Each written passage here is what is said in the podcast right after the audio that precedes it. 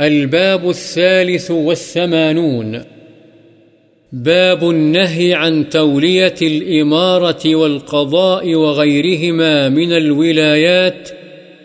لمن سألها أو حرص عليها فعرض بها.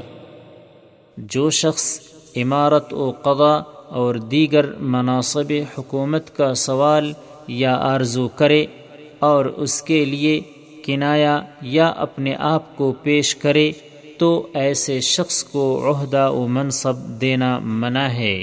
عن أبي موسى الأشعري رضي الله عنه قال، دخلت على النبي صلى الله عليه وسلم أنا ورجلان من بني عمي فقال أحدهما يا رسول الله أمرنا على بعض ما ولاك الله عز وجل، وقال الآخر مثل ذلك، فقال إنا والله لا نولي هذا العمل أحدا سأله أو أحدا حرص عليه، متفق عليه.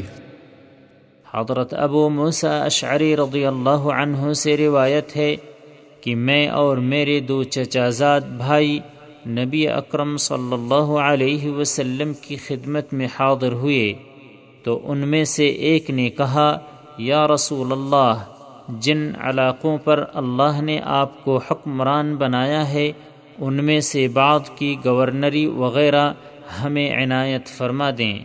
دوسرے نے بھی ایسی ہی بات کی، تو آپ نے فرمایا، اللہ کی قسم ہم حکومتی عہدوں پر کسی ایسے شخص کو مقرر نہیں کرتے جو خود اس کا سوال کرے، نہ کسی ایسے شخص کو جو اس کی خواہش رکھے۔